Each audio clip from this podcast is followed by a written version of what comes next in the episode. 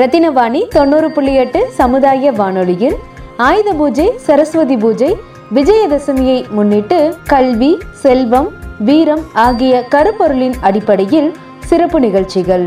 October 7, 2019 Kokkarakko Kovai நிகழ்ச்சியில் பொம்மை கொழுவின் வரலாறு மற்றும் கொழுவின் மூலம் சொல்லப்படும் உலக நியதி குறித்து சிறப்பு பதிவு. பொம்மை கொழு ஒரு பார்வை. அதுக்கடுத்துதான் பார்த்தா 2வது படி.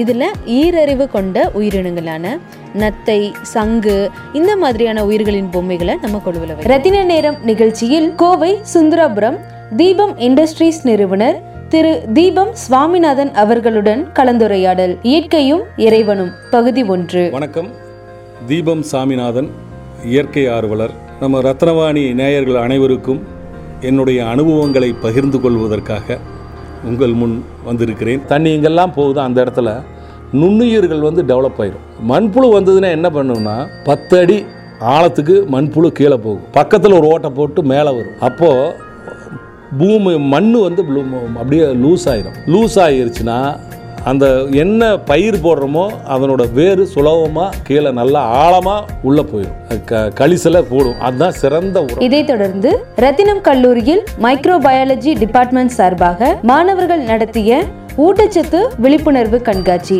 நியூட்ரிஷன் எக்ஸ்போ வானொலி வடிவம். குதிரைவாலியூ திணையும் நம்மளோட பாரம்பரிய உணவாக இருந்துச்சு முன்னொரு காலத்தில். ஆனால் இப்போ நம்ம அந்த கரண்ட் சுச்சுவேஷனில் நம்ம அதை கண்டுக்கிறதே இல்லை. எப்போ பார்த்தாலும் ரைஸ் இதுவும் நம்மளுக்கு ஈஸியாக கிடைக்கக்கூடிய உணவு தான். ஆனால் நம்ம யாரும் எடுத்துக்க மாட்டேங்கிறோம், டேஸ்ட்டுக்காக இதை யாரும் எடுத்துக்க மாட்டேங்கிறோம். ரத்தினவாணி நேயர்கள் அனைவரும் கல்வி, செல்வம், வீரம் என அனைத்தும் பெற்று வாழ்வில் முன்னேற ரத்தினவாணி 90.8 சமுதாய வானொலியின் வாழ்த்துக்கள்.